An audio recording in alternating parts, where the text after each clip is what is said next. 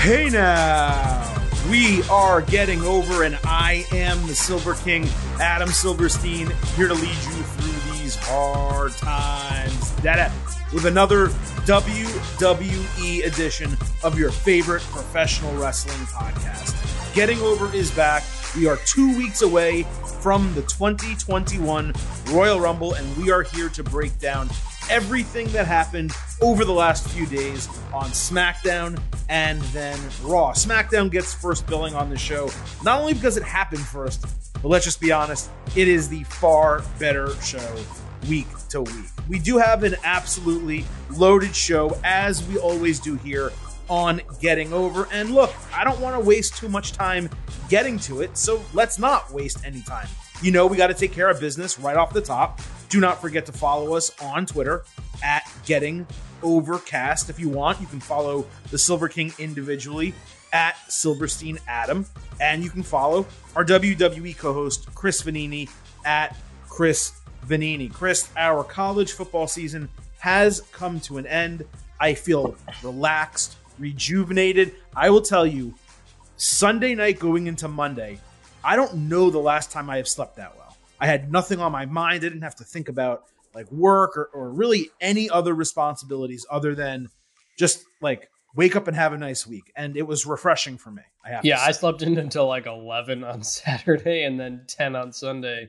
Oh. Um, but, and, and then you and I got into it a little bit on Twitter over the NFL games later on on Sunday. Some people wanted us to talk about it here on the pod. I don't know if we have enough time or not. We can talk about it. We can talk about it. Once again, Chris is wrong and the Silver King's uh, right. I mean, I don't know what else do we need to talk about. Well, let, us get into it here. Let's explain it real quick. Okay. So the NFL, so football has the rule: if you fumble forward and it goes out of bounds in, in the end zone, if it's out of the end zone on the side, if you're on back, offense, yes, if you're correct, on offense, yeah. you yeah. if you fumble it forward out of bounds, it's a defensive touchback. Defense gets the ball back. I think it's the dumbest rule in football because no other forward fumble works like that every forward fumble goes back to the line of every forward fumble out of bounds goes back to the line of scrimmage held by uh, held by the offense. It, to me, it makes no sense because the defense didn't actually accomplish anything in the end zone. I don't think it should. It, it happened in the Browns Chiefs game. It ended up being a huge play. Browns might have won if they if they get the ball back there. Instead, the Chiefs got the ball, end up winning the game. We were in very dis.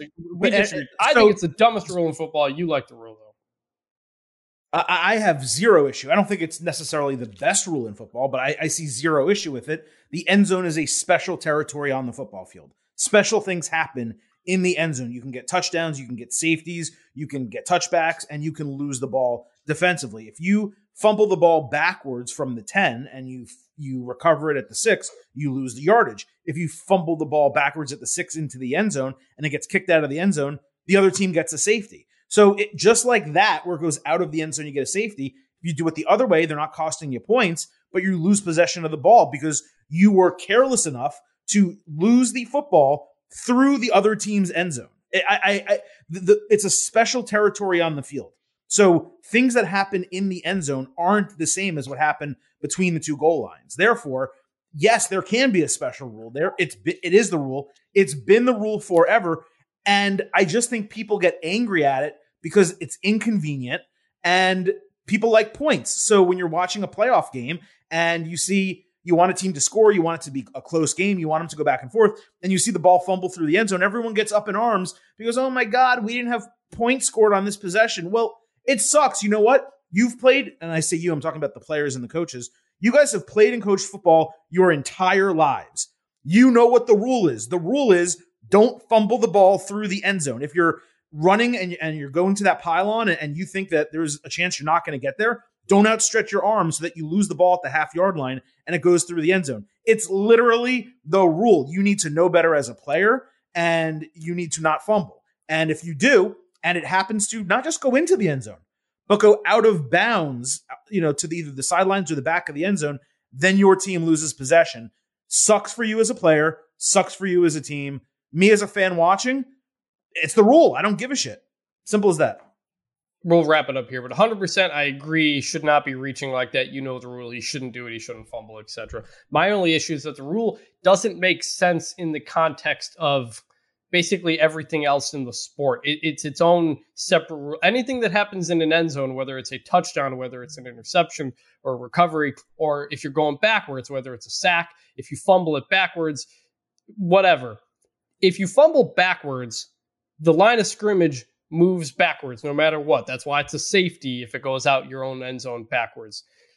Every forward fumble comes the line of scrimmage does not move. So it's just it's inconsistent with all other forward fumble. All backward fumbles are treated the same in the sport. All okay, but if but if it's a backward not. fumble, think about it this way: if it's a backward fumble through the end zone, you not only get a safety, you lose possession. It's a double penalty. Right. If it no. goes the other way, you only lose. If it goes the other way, you only lose possession. It's actually it's actually more prohibitive, and it penalizes you more for losing it that way. And we're not just talking about losing the football. If there is a holding in the end zone, you yeah, but, that, you're, but so but, but, you happen. I think that's I think that's a far. But the defense, rule. but, but the holding rule. happened in the end zone. There was an action that led to, and the play. ball went through it. A fumble out the end zone. There was zero action by the defensive team in the end zone. It just bull bullshit bullshit. They tackled you and forced the fumble, and, and the ball. But you didn't do zone. anything in the end zone. If you get a safety on a sack or a fumble going backwards on if you're on defense, but that's an offensive pen. I mean that that's an offensive penalty. Yeah, but, if if there's a defensive PI, if there's a defensive PI or holding in the end zone, you don't get a touchdown. I mean, it, it's really it's really uneven when you look at it both ways. And to say that that individual rule, my, my issue is this to say that singular individual rule is the worst rule. When you have equally bad rules, let's say, just, you know, for comparison's sake, going the other way, or other rules in the NFL that aren't very good, or college football, any football, I think it's absurd to single that rule out when it's been part of the fabric of the game forever. i It's, it's you know the rule, don't break yeah. it. And uh, not only do you know the rule, don't break it. It makes sense to me. I have no. See, I, I, don't. I don't think Zero. it's the worst rule. I think it's the dumbest rule, and I'll we'll just leave it at that. But just it, it doesn't make sense to me because it's the only forward fumble that's different from all other forward fumbles. When all backwards fumbles are treated the same, it's just it to me. It just doesn't no, make sense. Except, it just doesn't make sense. It's not going to make sense to me. That's all it is. We, we, no, we don't have to keep arguing, but it, it's not. I'm just saying it's not the only forward like it is the only forward fumble that's different, but the only backward fumble that's different also is when you fumble out the back of the end. No, because the line of scrimmage moves backwards when you fumble backwards. So the line of scrimmage.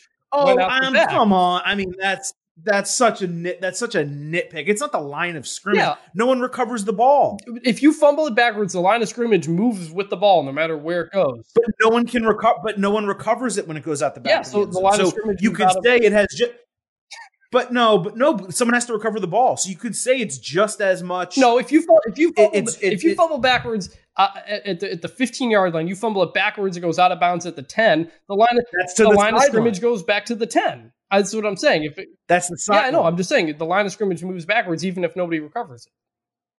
Okay, well, if the ball went out back, the back of the end zone, let's say on a kickoff or something, you're getting the ball at the. But 20. you never had possession. You so never why wouldn't had, you at least get the ball at the one? You never again? had possession. The offense never had possession or a uh, let me think uh, a punt if a punt rolls out the back of the end zone. Again, you never had possession. Yeah, my, my, point is, yeah, but it but again, the end zone is a special. Again, we'll, we'll we we agree. We agree. He oh, shouldn't have reached for it. The coach even said he's not supposed to do that. It, don't reach don't for it. You know better as an know. NFL player.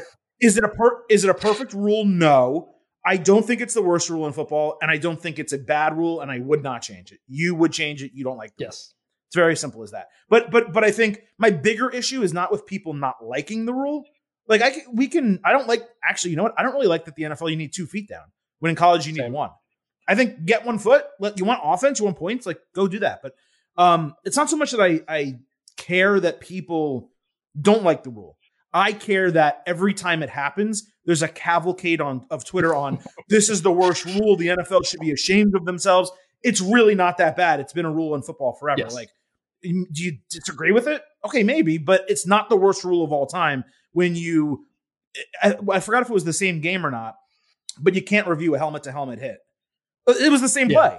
You can't review the hit that caused that, right? That's a far worse rule than actually applying the rule that's in the rule book. So that's that's where we're going to get out. So 10 minutes of football for those of you wondering what getting over football edition might look like between the Silver King and Chris Vannini. Maybe this is why we talk about wrestling. We seem to at least agree a little bit more uh, on professional wrestling. But uh, I, I, I, mentioned how to follow us: Silver King at Silverstein Adam, Vintage Chris Vannini at Chris Vannini, the show at Getting Overcast.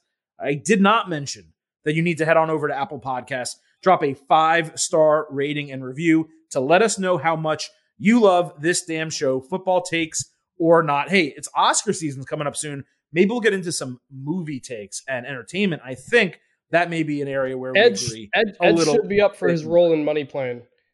Talking about wrestling here, Edge. Edge oh, God, talk Edge about good a, in Money Plane. Talk, talk about like a F list movie. I, I, mean, the whole Edge was like. I don't want to say he was good, right? But he was totally acceptable yeah. for the for the quality of movie that it was. Yeah, no, him and Kelsey Grammer, great scenes together. Kelsey Grammer. Oh my god, that movie. I, I, don't know if people have or have not seen that. My god, what a piece Money of shit! Like, for someone to actually, for someone to actually create that movie, to write it, get it greenlit, for someone to pay for. Oh my god, just ridiculous. Uh, but that movie does not deserve five stars. That's like a one and a half star movie. What does deserve five stars is the Getting Over Wrestling podcast, and you can leave that rating on Apple Podcasts. It would help us immensely, and I would greatly appreciate it. Now, Chris, before we get into the main event of today's show, WWE did make an announcement, as it turns out, Sunday during the NFL, right before the, the second game, the night game. They announced the sites of the next three WrestleManias. So, WrestleMania 37 this year in 2020 will be held in Tampa, Florida, April 10th and 11th, once again two nights, and WWE will allow some fans to be in attendance. We'll pause there before we talk about the other two. I, I think it's smart that they're going to do it outside at Raymond James Stadium. The you know we're both you and I are very cautious uh, in regards to COVID nineteen, but I think we have seen NFL and college football, and and when I say college football, I don't mean Texas A and M, which just doesn't give a shit and has seventy thousand people in its stadium and and talk about a super spreader event. Uh, but we're talking more like every other college where they had either no one or you know 20 to 25% capacity very spaced out most of the time especially at least on the alumni side people stayed together uh, and mask there were mask mandates things like that so raymond james stadium in tampa is one of the stadiums where fans were allowed since it's in florida and from watching on TV, I thought they did an exceedingly good job. So knowing you're going to be in an NFL stadium, knowing you're going to be able to keep fans separate and follow those same protocols WWE doesn't have to worry about creating their own protocols dealing with indoor arenas.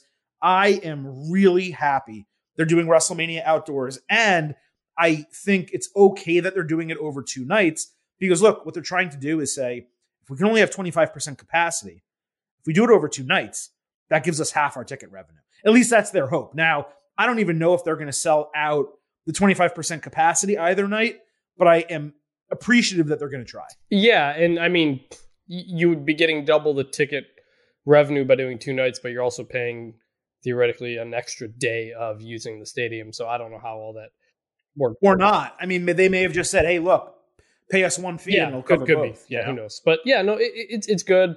Um, it, I think it's good that Tampa has it since they didn't get it last year. Um, hopefully, you know things go well. Like you said, we've seen it in football and other sports.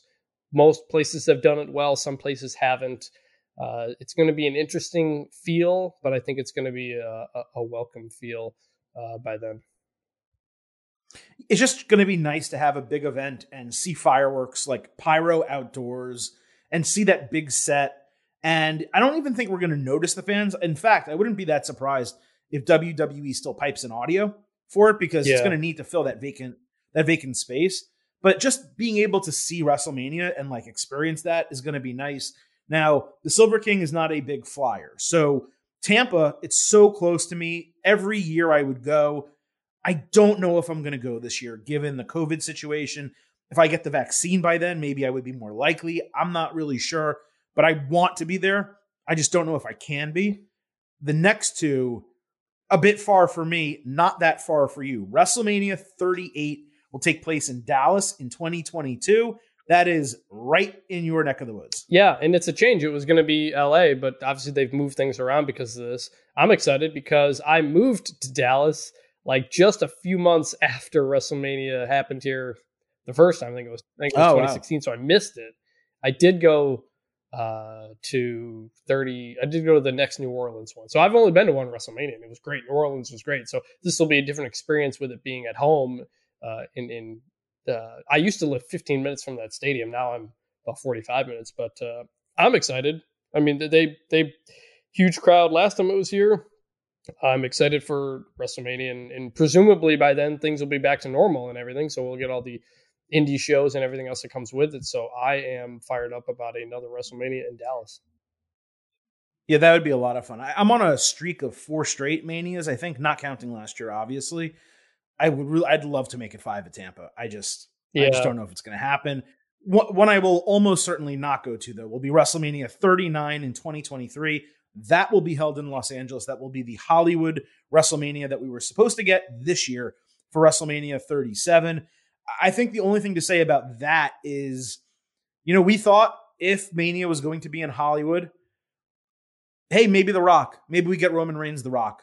Um, I don't think that is still in the cards in 2023. By the time we get another two years out, so another two years and like three months out from now, The Rock being willing to wrestle at that point in his life and career, Roman Reigns, is he still even the top guy in WWE?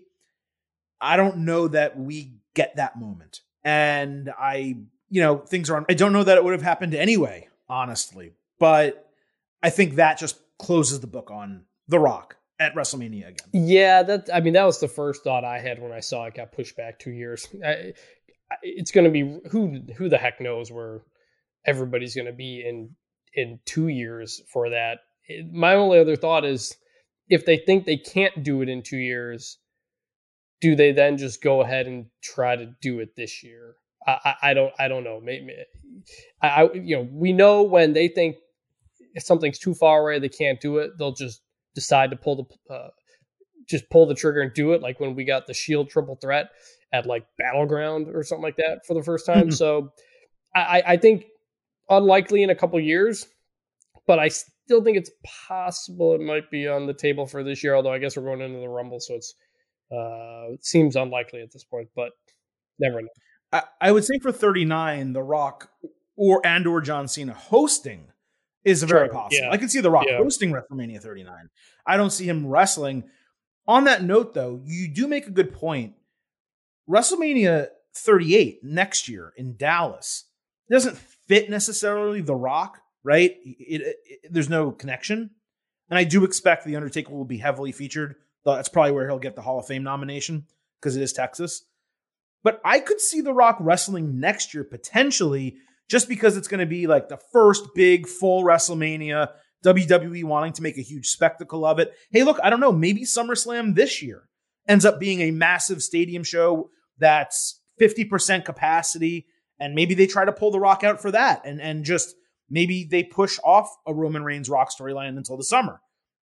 I don't know. But if people are vaccinated, both doses by July, then late August, I mean, you could pull it off theoretically, right? So I don't think it's completely a dead dream. I just think it happening at WrestleMania has become far less likely yes. than it was, obviously, pre pandemic. Yep, totally.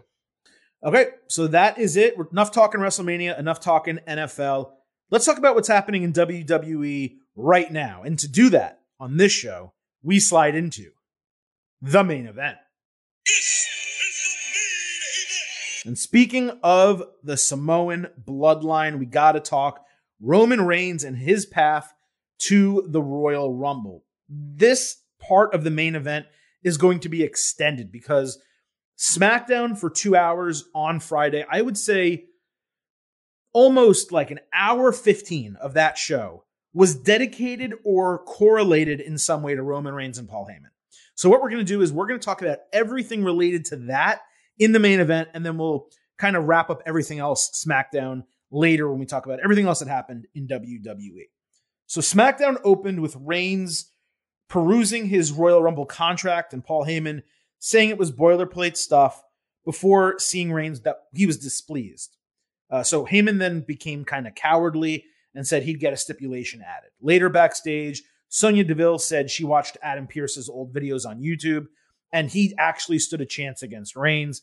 Heyman showed up with the contract, got distracted by Sonya's perfume, uh, and told Pearce it's now a no disqualification match. Pearce called it ridiculous, but he signed it anyway, saying he knew he would get hurt no matter what kind of match it was. Reigns later said he never agreed to a no disqualification, instead wanted a last man standing. And Chris, I, I, we didn't we don't watch together, we don't talk Fridays during the show, but you knew like the life came out of my body when they announced the last man. Same. I'm just like, are, are you serious again? How many times have we talked about this on the show? Like, how many last man standing matches do we need to have? And why do you keep picking the worst stipulation? I, I don't get it, man. But uh, Heyman said Pearce wouldn't agree to that. Reigns said he trusted it would be handled. Heyman passed on the news to Pearce later and repeated that he trusted it would be handled, presumably in the ring, by them signing the contract. So there was lots of good, a little bad here. Reigns and Heyman are obviously at the top of their game right now. I thought Reigns had a great command of the scene throughout all those interactions, and Heyman like kowtowing to him is just absolutely perfect. You know the part I don't like, I just mentioned it. Last man standing, the absolute worst stipulation. And dude, it seems like there's now one every two months. Yeah, no, I was like, no, no, no, no, no, I don't, I don't want it to be this. Um, it, it was interesting because I, the way it played out, I was like, oh, this is weird. This is not typically how we do contract signings. And why is this happening at this time in the show? And obviously, it continued to play out. But in that moment, I was like, oh no, not not this. We already know this is not going to be a good match. It, technically speaking, uh, do we, please don't put this terrible stipulation on top of it. Right on top of like I, I wasn't that depressed to see Adam Pearce because I never expected them to actually have the match. This is what we talked about last week. I never actually yes. anticipated Pearce would end up wrestling, or even if he did, there would be two matches on the show. So I, I kind of I didn't have a sense of the direction they were going, but I was apprehensive of like, wow, they're really making this kind of convoluted. But it ultimately made sense why they made it convoluted. A quick pause because I did want to mention that Roman Reigns was one of three people on the show, all of whom were associated with him that got an entrance using the new 8K camera that WWE's introduced. So I thought it was only going to be on SmackDown that Fox had adopted it for all those end zone shots that we've seen during NFL right. broadcasts. It's gorgeous and really, really cinematic.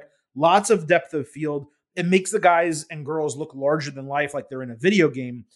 I didn't expect them to use it on Raw as well. Not only did they use it on Raw, they used it for like 50% of the entrances on Raw. So this now seems to be the new entrance camera, but we got our first taste of it with Jey Uso, with Apollo Crews, and then later at the end of the show with Roman Reigns. And I did put a note in here.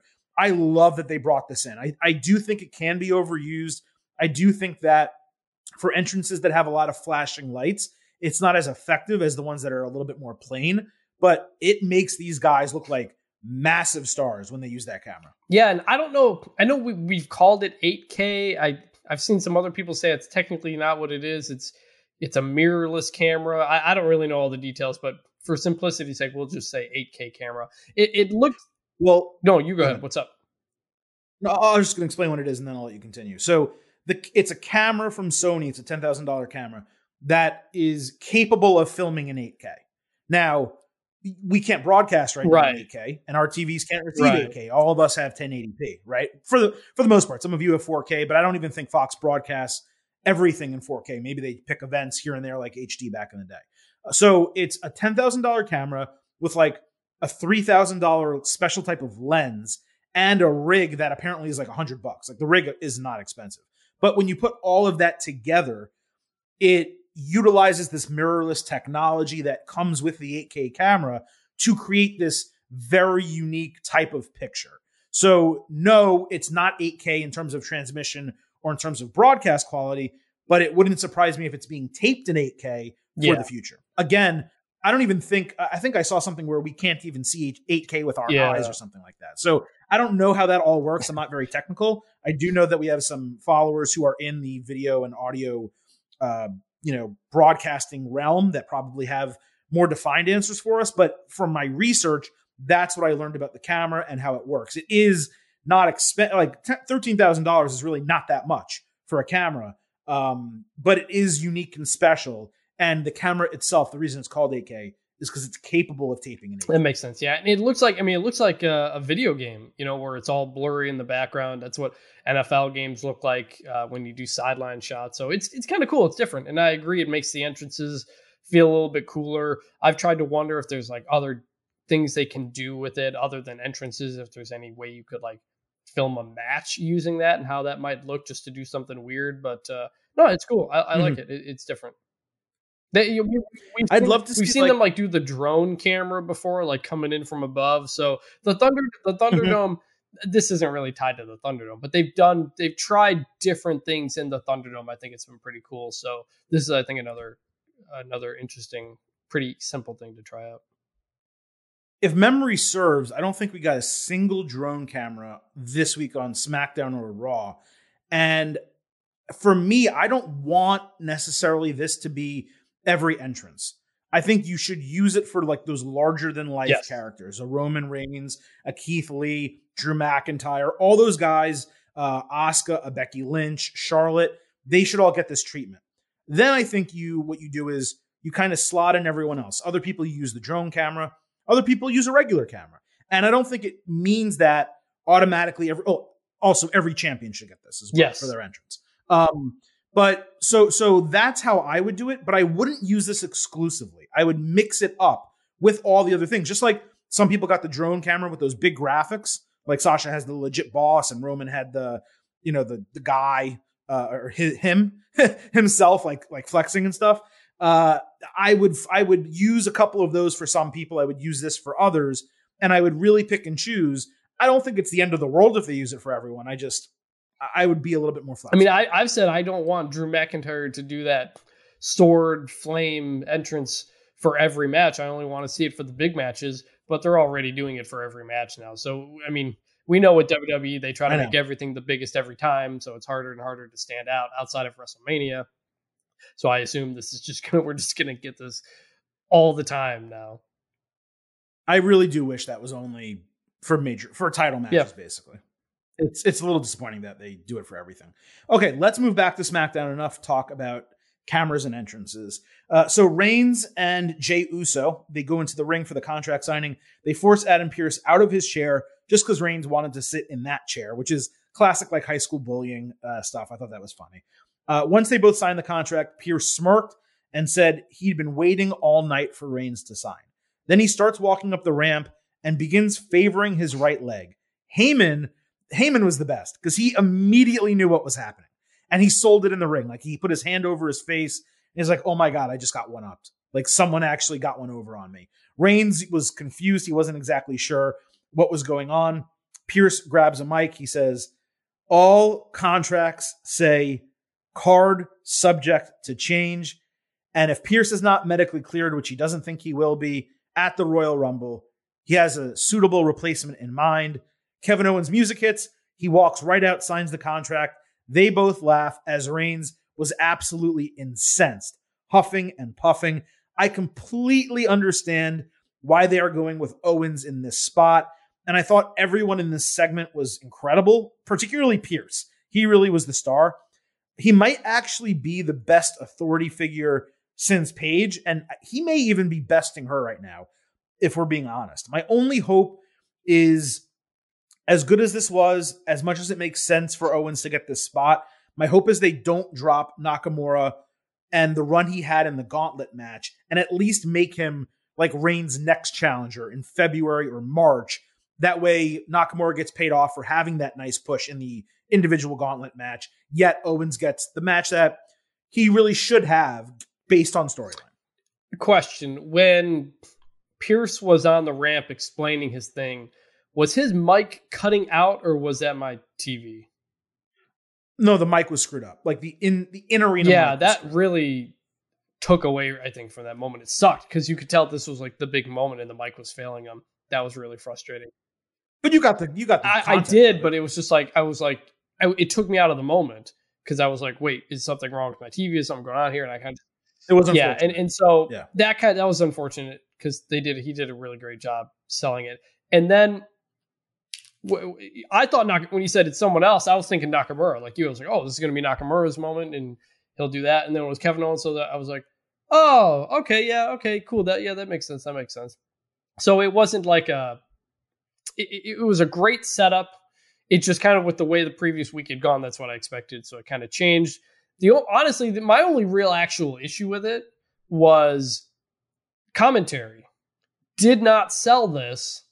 Michael Cole was not like, oh, it's Kevin Owens. Oh, Roman's pissed. Oh my goodness, it's gonna be crazy at the Rumble. It was it was very just like matter of fact, like it's Kevin Owens and it'll be Kevin Owens and Roman Reigns and it got one over on him. It was just Cole did not sound surprised, and that was kind of frustrating because they they got one over on him. They should be like hyping this up, like whoa, he got him, surprise, boom, and and Cole was just not didn't have a surprised, excited tone, so it was kind of strange. I, I agree with that. I think Cole definitely should have sold it more as the great Paul Heyman, the tribal chief, got one pulled over on them.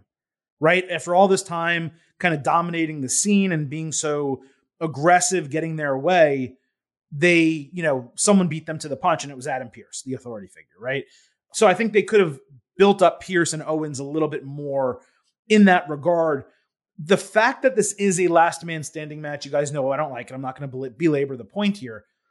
But given the stipulation, I do prefer that it's Kevin Owens to Shinsuke Nakamura because the last thing I would want is for Nakamura to finally get a title opportunity after a long time, have be, be newly turned face, and just get the shit kicked out of him by Roman Reigns.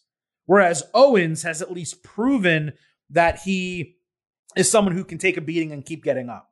And that's really what this stipulation's about. That he wants to stop him ultimately from being able to get up. So given the context, again, I'm ex- I accept the stipulation a little bit more, also because it's SmackDown. I'm not as worried that the booking's going to suck. You know, I'll give a little bit of benefit of the doubt.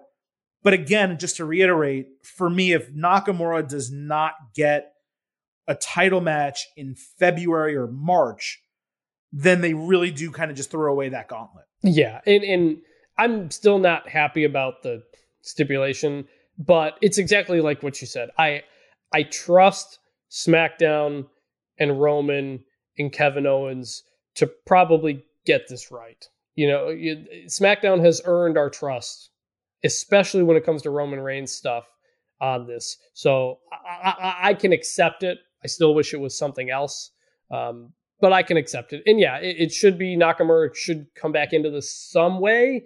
And I think you know with what we saw with with Jey Uso as a way to kind of acknowledge that they are that they want to keep that in, in, in your mind as well. That's how I feel. And we will talk about that in a second. Before we do, I want to mention that Talking Smack on the WWE network, it is becoming for me appointment viewing. And Raw Talk is not the same, but the work that Paul Heyman is doing on Talking Smack not only getting himself and Roman and their storyline over with Kevin Owens, but also getting other storylines and other wrestlers over. You've seen him do it recently with the Dirty Dawgs, with the Street Profits, Apollo Crews, and Big E. And we're going to talk about Apollo Crews, Big E, and, and Kevin Owens on this show. The work he's doing on Talking Smack is incredible. It's like a 20 minute show. It comes on Saturday mornings. You can watch it at any point during the week. You literally have before the next SmackDown seven days almost entirely to watch a 20 minute episode of Talking Smack, I highly suggest everyone watch this show. Now, I watched the last, I've watched them all, but I've watched the last two weeks in particular, and I wanted to deliver a couple notes from them regarding Kevin Owens. This past week on Talking Smack, Heyman admitted and was impressed that Owens completely outsmarted them. He said he can't control Reigns' rage, Heyman seemed to then break the fourth wall a bit and talked about pulling Owens out of a lot of jams back when he was executive director of Raw. And he said in another life, Owens would easily be a Paul Heyman guy. Heyman then broke Owens, like broke him, made him laugh, uh, by talking about hell being a lot like Florida. It was just an expert level type of promo from Heyman. Owens came back. He was really good as well. Talked about the card subject to change being something he absolutely hated as a kid, uh, but he loves that it worked out in his favor 20 years later. Owens said he's been a rock for Heyman on Raw, and he's been a Paul Heyman guy since he discovered ECW in 1998. Owens went toe to toe with Heyman, promo to promo, this entire time. I thought it was an incredible segment. Chris, I don't know if you got a chance to watch Talking Smack, but this popped me in a major way. No, yeah, you told me during Raw, you were like, by the way, you, you need to watch Talking Smack before we record tomorrow. So I did. And it's so refreshing because it's so unscripted. It comes across as so much more authentic and interesting when they do this. And Heyman is obviously, you know, one of the best ever at doing this, and Kevin Owens can more than hold his own. And it, it, it's tremendous. And I just think like I, I know a lot of times they will come back on the next episode and show you a highlight of part of the conversation from something on on on Raw Talk or Talking Smack, and then like lead into a segment on the show. But like, I don't know. Sometimes I feel like sometimes I feel like it's almost backwards where if there's like a meaningless match you know, that, that's on that show that involves that person, maybe put that on Saturday, like Saturday morning wrestling type of thing, and put the really, really awesome real time conversation between them on the show. Um, because that I think is more interesting. But maybe maybe the maybe the, the reasoning is the only people who are going to watch Talking Smack are the people who want this exact type of thing. So let's give it to them there. I guess we've we've talked about that in the YouTube channel. And the, the really interesting things they do on for on forums outside of the show.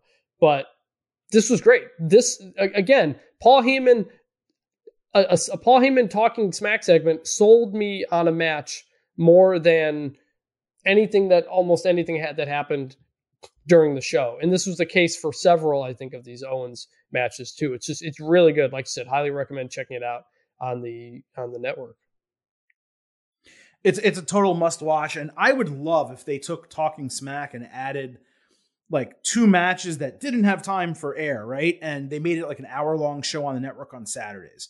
I think it would get people over. They could recap SmackDown. Hell, they could put this on FS1. Honestly, mm-hmm. they could do Talking Smack plus two matches air at Saturday mornings on FS1. Although that probably doesn't work during college football season, but I think you get where I'm going here. You could make an hour long show out of that and have it be a great complementary piece to SmackDown itself. Hell, you could do it immediately after SmackDown on FS1, like they do whenever uh, SmackDown is on FS1, and it would work as long as you have someone like Paul Heyman in that chair who's just able to get all these people over. He did it with Owens and this storyline. We're going to talk about him a little later, doing it with two other guys as well. But as we said, we're going to stay with this Roman Reigns extended storyline here and move over to the Jey Uso portion of it. Early in the show, Jey entered the ring, said he was entering the Royal Rumble to go after the WWE title and Drew McIntyre. And he boasted about Roman now, like that he's completely brainwashed by Reigns. Like he's just his supporter and he's going to bubble him up as much as he possibly can. Shinsuke Nakamura came out in full face mode with the original entrance. Long term listeners know I pop huge for that. And he was, he had like the jacket that still had the blue in it, but his gear was back to only red and black, which is what he wore as a face. He felt and looked totally rejuvenated. His back and forth with Jey, I thought was pretty funny. This was a really strong opening to SmackDown, and it set the stage for the entire show. Later in the show, we did get Shinsuke Nakamura against Jey Uso one on one. Cesaro's music hit, and he came down early in the match, which I thought was a little strange, but he announced on commentary that he was in the Royal Rumble. Nakamura hit an awesome sliding snap German suplex, and Jey came back with a lifted neckbreaker. Jey then countered Kinshasa with a super kick, but Nakamura used double knees on the Samoan splash. Jey got a three count. Uh, but Charles Robinson saw his feet on the middle rope, waved it off. Jey then argued with the official. Nakamura rolled him over and hit Kinshasa for the win. Jey later argued with Charles Robinson backstage, saying to do his job or he might get fired messing with the Chief. Uh, strong, I thought, but not spectacular match. It accomplished the goal of getting Nakamura a clean win, and it was great to see Cesaro there celebrating with him. I do have some questions about Cesaro we can answer later, but to the point you made earlier in the show, I think this established that Shinsuke Nakamura is not necessarily done with Roman Reigns and the Usos and Paul Heyman. Yeah. You know, going back to the entrance, I love the idea that the music kind of signifies if you're in heel or face mode. I mean, it's kind of how they do it with Triple H. You know, if it's if it's the game, he's it's face. If it's King of Kings, he's heel. So switching back to that music for for Nakamura was great. Match was good. Got the clean win. Continues to to move up forward. Makes sense with Jey Uso as a guy who people can get wins over, and it helps them. But but Jey is, has been, I think, established enough that he's not becoming a lackey yet. But also because he puts on great matches. It's not like he's going out there and getting squashed and stuff like that. So um, this, this I think accomplished what it needed to do, which was um, good to see and good to see Nakamura still involved in this. Totally agree. Now we'll stay with again this, and it's weird to kind of go in this direction, but we'll talk Apollo Crews, and he had a match with Sami Zayn. But the other part of that earlier segment with Roman Reigns I liked was Reigns, while he was having the conversation with Heyman about going over the contract, he was simultaneously mentoring Apollo Crews. And he made him stay to see how he handled Paul Heyman and his contract negotiations. This after Heyman tried to set Crews straight with a pep talk on Talking Smack last week. That was incredibly interesting because Crews is now this unexpected part of the dynamic. And it's really a big rub for him getting to work with Reigns, even in this limited capacity. So, as I said with Roman and with Jey, Crews got this 8K camera entrance. Biggie was at ringside and he was randomly laying on a couch eating berries in a Ghostbusters sweater with a mini fridge. And I could not take my eyes off the fridge because the door was open the entire match. Did you notice that as well? Yeah.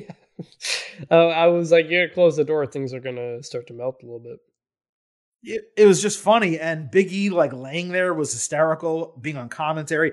He was awesome on commentary, going back and forth with um, Graves and Michael Cole. There was a funny moment where Zayn called Big E brother, and Big E's like, I'm not your brother. And they went back and forth about that. The whole thing was just really interesting and different and funny. Uh, but in the match, Crews was motivated. He had a sick moonsault off the announce table.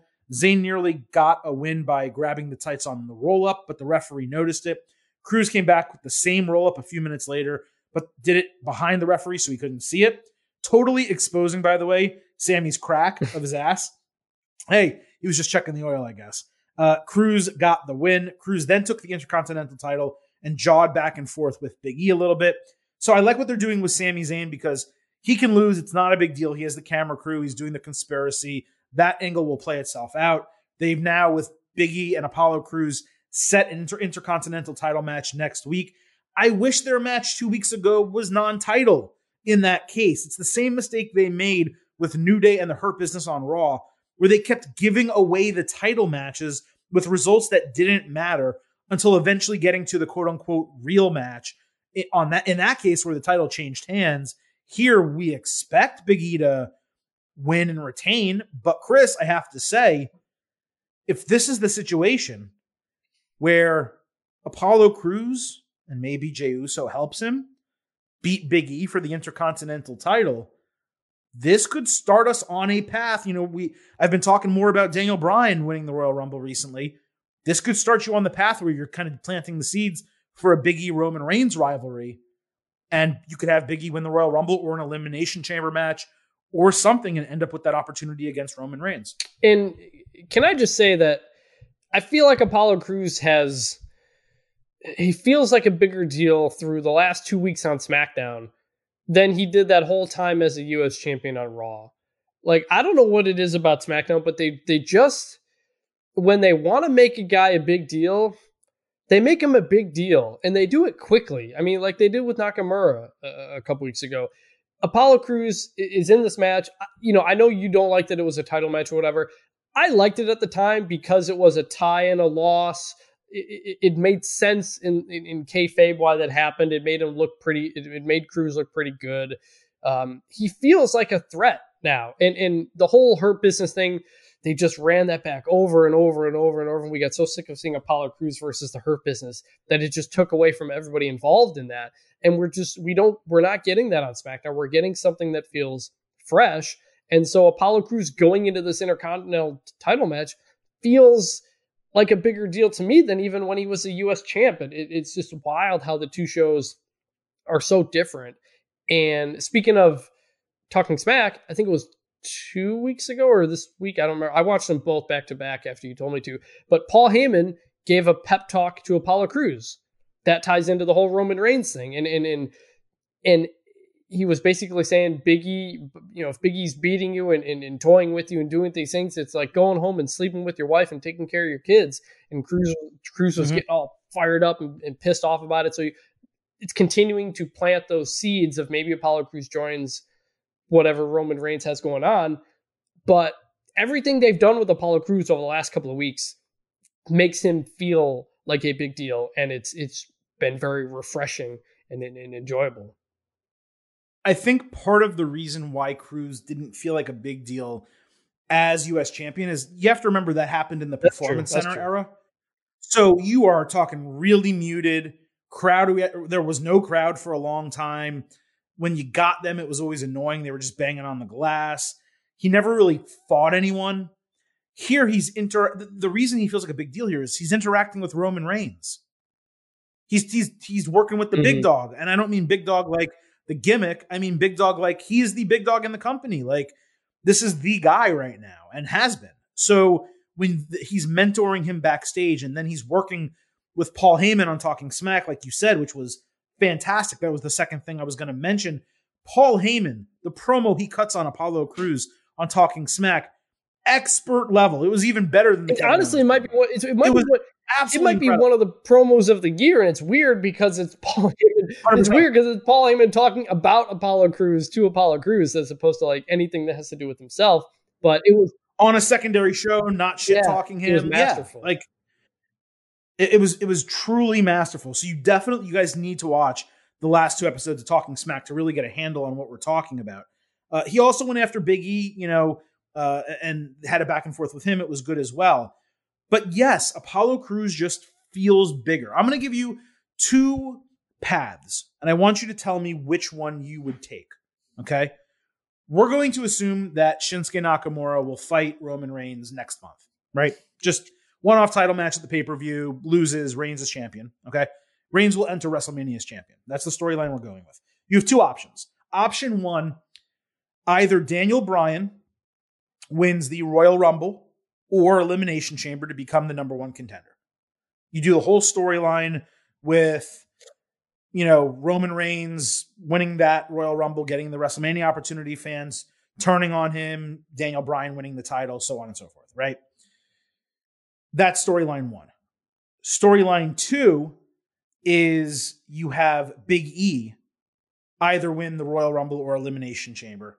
And it, it picks up from here with Heyman working with Crews, Crews beating him for the Intercontinental title, Big E going up against Roman Reigns at WrestleMania. If you had to choose either of those, which path do you take? Man, that's tough. I I I, I would love to see a Roman Reigns Biggie championship match at WrestleMania. I just think it's going to take a lot of work to to to, to get there because if the only yeah, and, and if the only because right now w- the only story would be Roman Reigns kind of costs Biggie the Intercontinental Championship. That's not a reason for Biggie to get the WWE title shot, which I don't think he's ever gotten before. So if if that's it, no, he would no, he would have right, to win. It, it would right. It would have to be. Yeah. It would have to be through that, but we'd have to have a. We'd have to have some more animosity, and I, am sure they can build it. And like I said, I, I guess I trust SmackDown to put that there. But these two guys have basically never interacted yet and we're basically at the Rumble already. So they're going to have to get going on that if that's what they go go with. But if you talk about Paul Heyman and Biggie cutting promos and, and doing stuff, I think they can do that. So so I would love to see Apollo Crews uh, Apollo Crews beats Big E for the Intercontinental title. Big E wins the Royal Rumble or Elimination Chamber, gets that title match against uh, against Roman. So faced with the same choice, Chris, I don't actually know that I have an answer. On one hand, the Daniel Bryan storyline, potential storyline, is right. so strong. It really dates back. It's paying off all of that happening how long is Roman Reigns actually going to be a heel where you can do this? I would probably lean in that direction, especially because we don't know how much longer Daniel Bryan is going to be a full time wrestler. We know that soon he won't be. And then when that's the case, are they ever going to put him in a title feud again? I don't think so. So I would probably lean with the Daniel Bryan storyline, despite all of you listening know, knowing that I am a massive Big E fan. I think he should be in the main event picture, singles wrestler. And I do think it is feasible because, again, Apollo Crews beating Big E with help from Paul Heyman and the advice counsel of Roman Reigns, it's very easy for Big E to later on SmackDown this Friday, if he does lose the title, turn around and go right after Roman and say, Hey, Roman, like, what the hell are you doing? Or, or Paul, you know, why did you interfere? You know, if Jey interferes, let's say, I don't know. You'd have to really work out the storyline. I'm not trying to fantasy book, but it's easy for him to turn around, get in his face, and kind of start that as a side storyline, and then have that transpire through the Royal Rumble Elimination Chamber, or him just challenging Reigns another way. So I think you can get to both.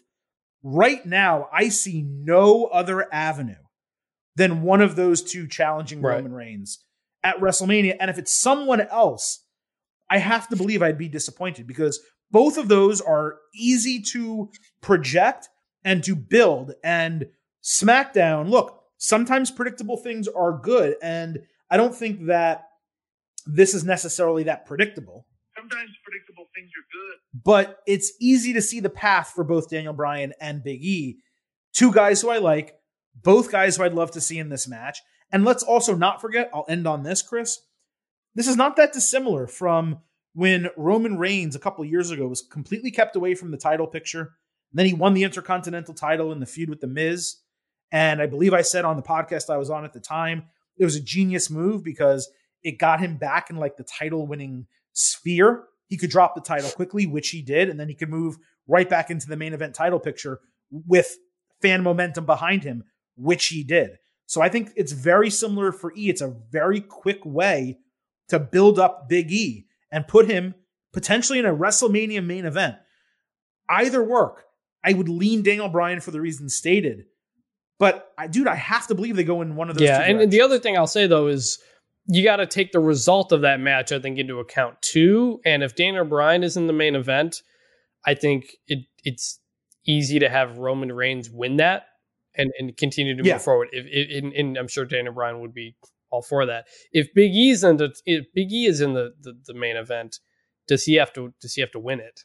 You know, it, it, it is it is it going to be weird if he loses a WrestleMania main event to a guy like Roman Reigns? Not not that they can't get him back into that position, but usually when you have someone kind of their first main event WrestleMania type deal, it's it's supposed to be kind of a crowning achievement moment. So I think that would kind of kind of lean me in the in the direction of maybe they go Daniel Bryan.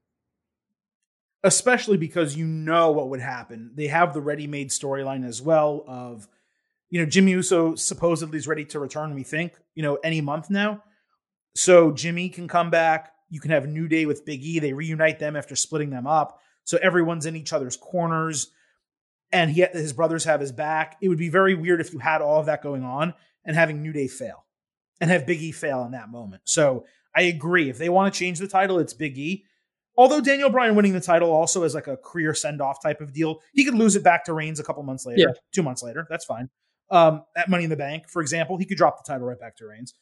So doing that could work, but I think yes, you're more likely to get a title change if it's Biggie other than Daniel Bryan.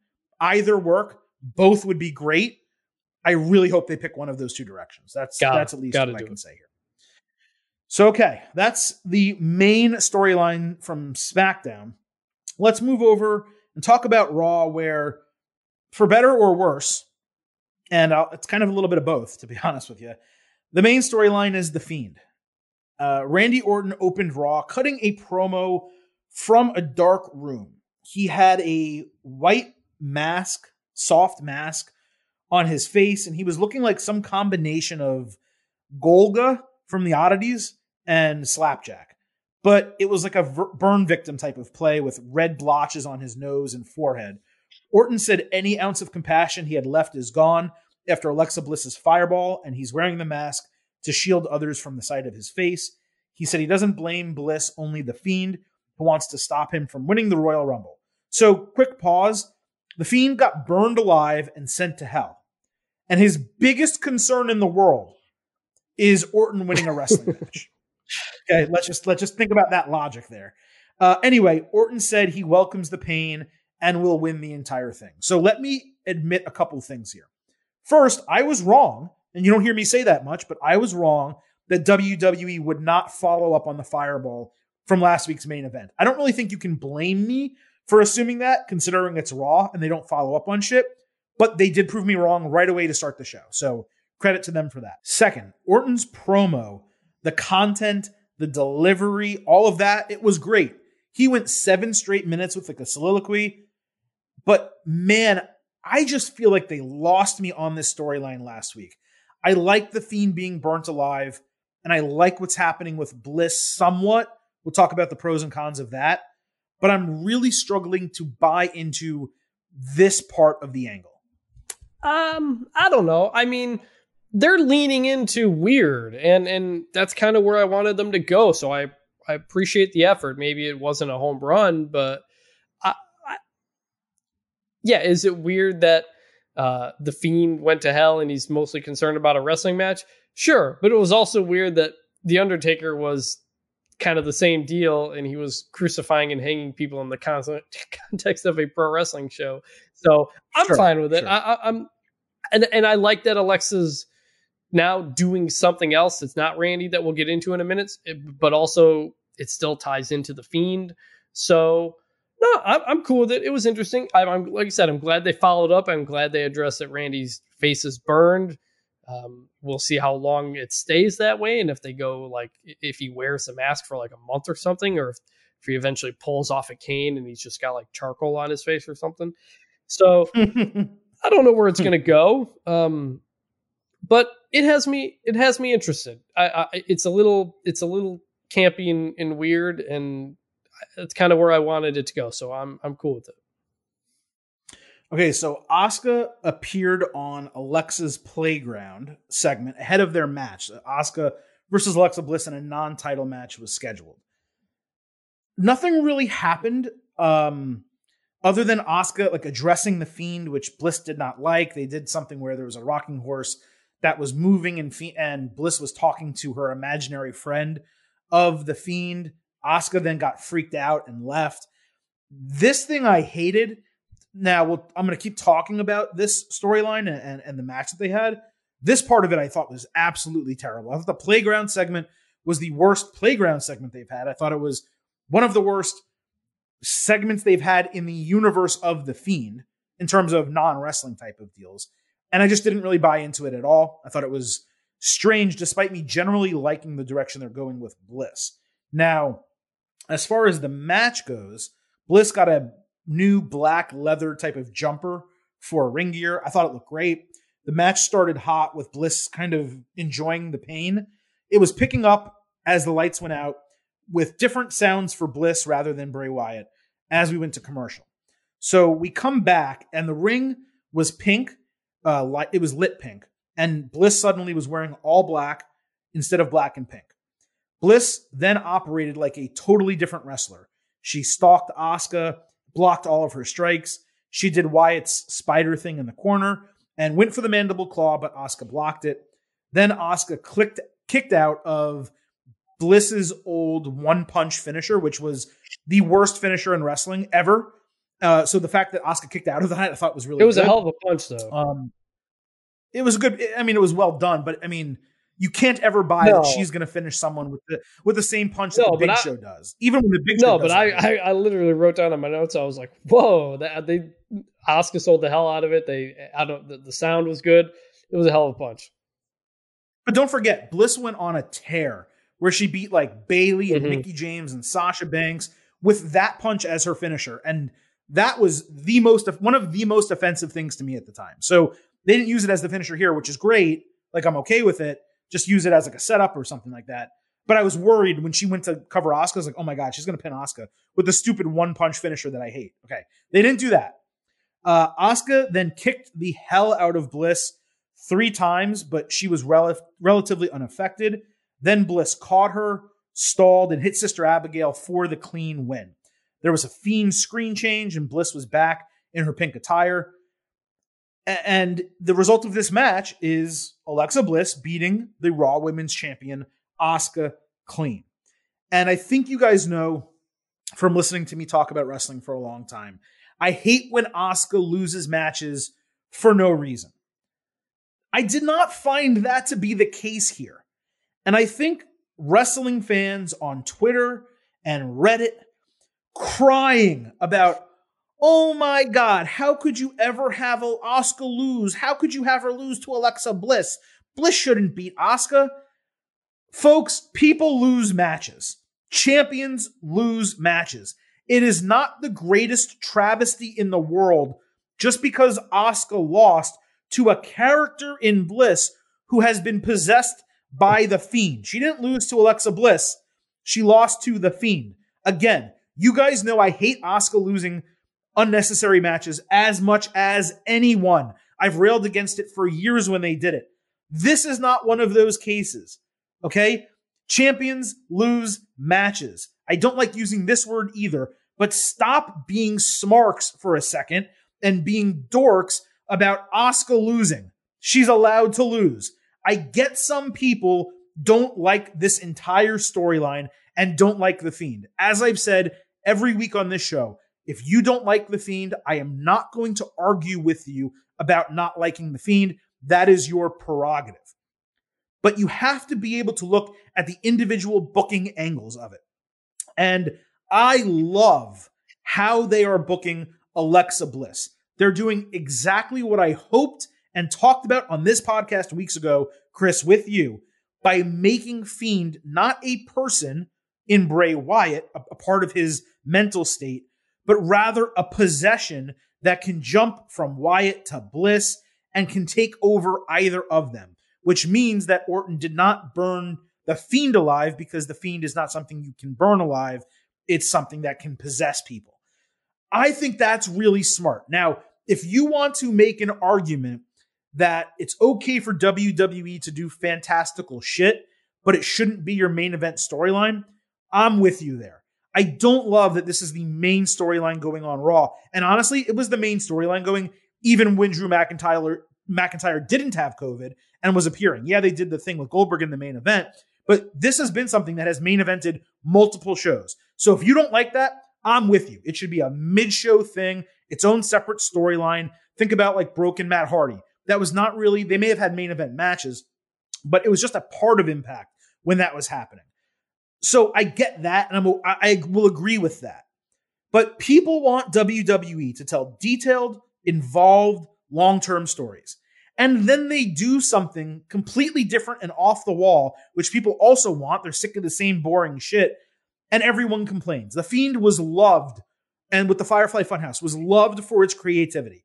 Then it had a really bad booking, bad run, bad storyline with Seth Rollins, and people soured on it. And now some of those people can never like it again. Even if it does certain things that are good, they're now predetermined. They hate it. They're not going to like it. Nothing can succeed. Daniel Bryan was right. Fans really can be fickle. They can turn on a dime on something and never let it win them back. There are a lot of stupid things in this storyline, Chris. There's a lot of shit I don't like. No doubt about it. The stuff earlier in the show was pretty bad. But the main event, to not like the fact that they're taking Alexa Bliss, who people thought was overpushed for a long time, despite not being powerful or, or, built solidly, and they're giving her a complete reinvention and giving her a brand new gimmick and allowing her to show some acting chops. I know she's not an Emmy award winning actress, but she's doing more than a lot of other women currently do with a character. And they're allowing her to do that. I thought she sold being the fiend incredibly well and did a good job in the character. I liked the main event. I didn't like all the things that go along with it, but I like what we saw from Alexa Bliss on Monday night. Woo! I want to let you go there. I had it's like one rant a show now. You, you, you got to bring you got to bring back the the internet wrestling fan voice though for future episodes. I would not have ranted on this if it wasn't for people just shitting on it insens- insensately and it being counter to all the other things they I- say they want. Like just because Asuka loses doesn't mean that she's buried. It doesn't matter that they beat a champion. Like these things happen in wrestling and she's allowed to lose. She's been champion for eight freaking months at this point. Yeah. So it, it's and, and they made it clear at the end too when Alexa Bliss looks at the camera and they play the Fiend's "Let Me In" his voice to make it very clear that this is the Fiend. You know, this isn't Five Feet of Fury Alexa Bliss. You know, beating Asuka. Exactly. So I- I, think you made the good point there about Daniel Bryan and fans being fickle, and if they don't like something, like basically refusing to ever like decide to like it later. You know, I, I've been a fan of this the whole way. Maybe not everything's been perfect, but I, I like it. They're doing something different and fun and and using the setting that they have to try something different. You know, we, we complain all the time when they give us the same things over and over, and a lot of Raw was repeating previous episodes of Raw. But this is they're they're, they're just doing different stuff. It's it's it's weird. It's fine. I I do not think this would be the main event if Goldberg and or Drew McIntyre were available. I know sometimes it's been the main event in the past, but now that we're a week away from the match, I'm pretty sure Drew McIntyre and Goldberg would be the main event of Raw. So if you don't think it's the main event of Raw, I want to know what the hell was supposed to be in the main event of Raw because there is not a lot going on on Raw otherwise. So I think this No, that this week, this week you're right. I think it was unfortunate that it got kind of stuck. Sure, but it's just like there's not a whole else uh, on Raw that is main event worthy, basically, and they're putting a lot of effort and time and energy into it. Is it is it always a home run? No, but shoot, it's interesting to me. Every week, someone's getting set on fire, or a fireball's being thrown at somebody, or somebody's possessed by a demon. I, it, it's like Drew McIntyre said earlier in the episode. Raw's trying to have something for everybody, and this is I'm 100 percent in on this. Yeah, I mean, we have plenty of listeners and people who follow us on Twitter who just say, "Adam, I just don't like the Fiend." And if you don't like the Fiend, top to bottom, from day it debuted to now, I that's fine. Like it's a fantastical, weird, off the wall type of deal, right? And and it's been going on for a while. What I find interesting about it is they somehow always manage to keep it fresh.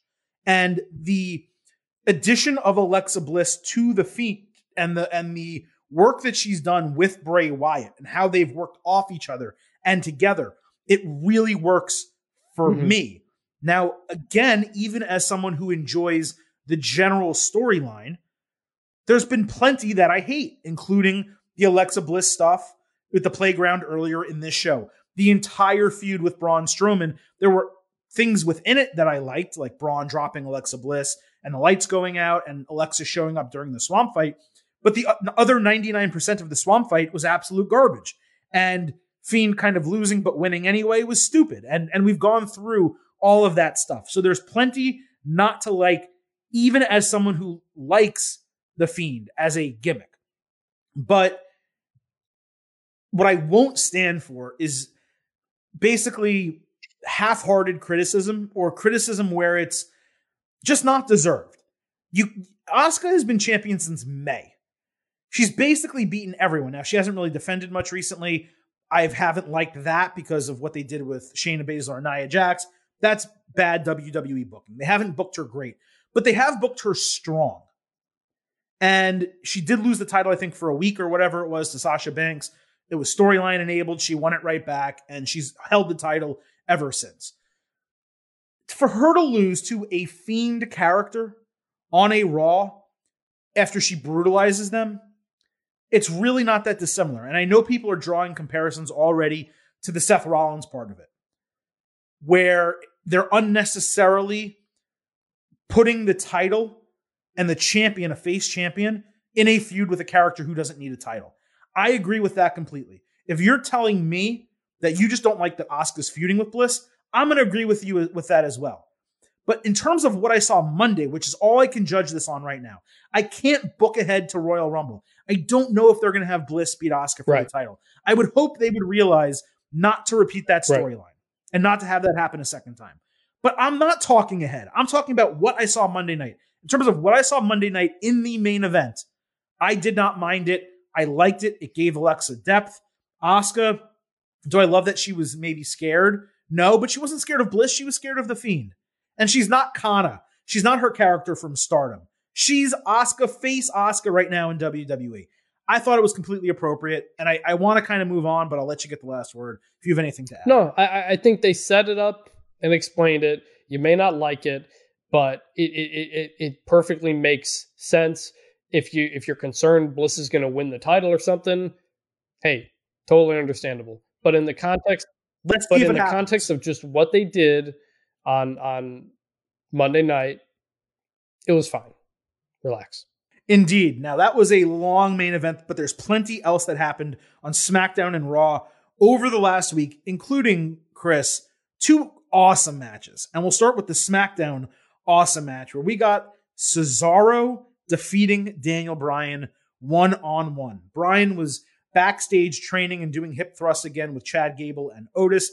He said he remained confident despite losing to Nakamura. Uh, it was a great technical match that we got. Cesaro's head got busted open. There were a ton of submission counters both ways. Cesaro hit an incredible, like twisting vertical suplex off the middle rope. Then he countered a running knee with an elevated European uppercut and then hit the Neutralizer for the win. Bryan looked totally demoralized with the loss, and Cesaro now seems to be operating in this tweener territory. It's no surprise to me that Bryan wants to be putting over all these other guys.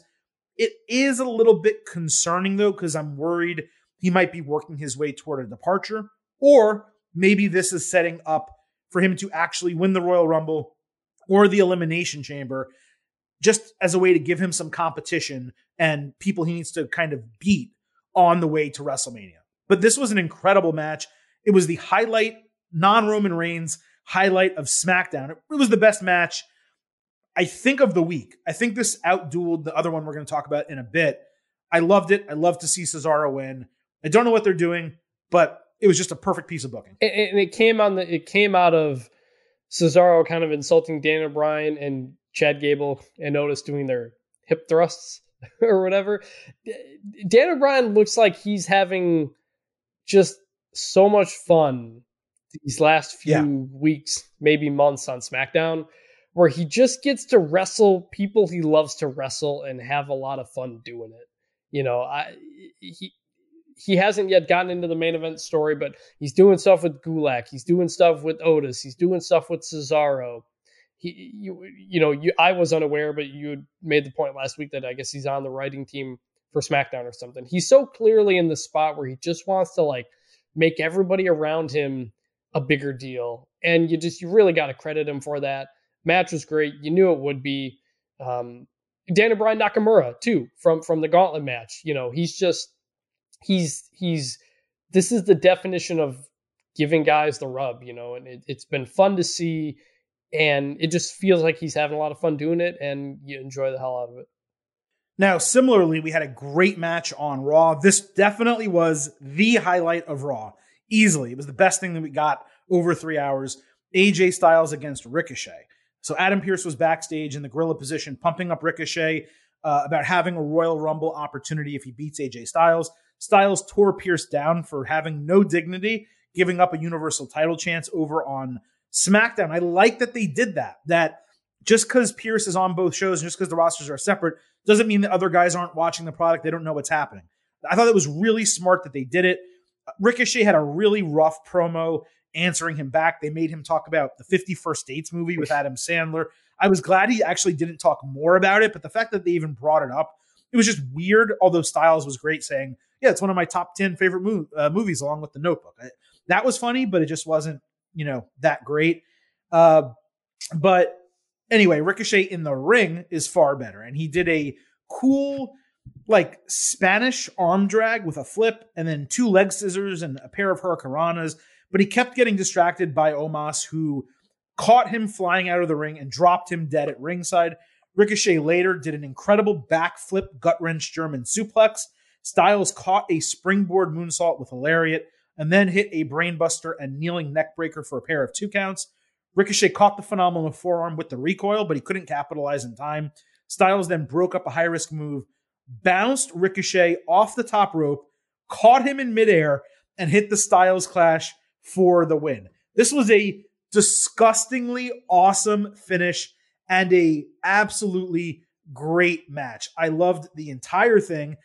I, I honestly think it's the best that we've seen Ricochet look in an entire year. These two put on a clinic, and Ricochet, Ricochet opened a lot of eyes, I hope, with this match.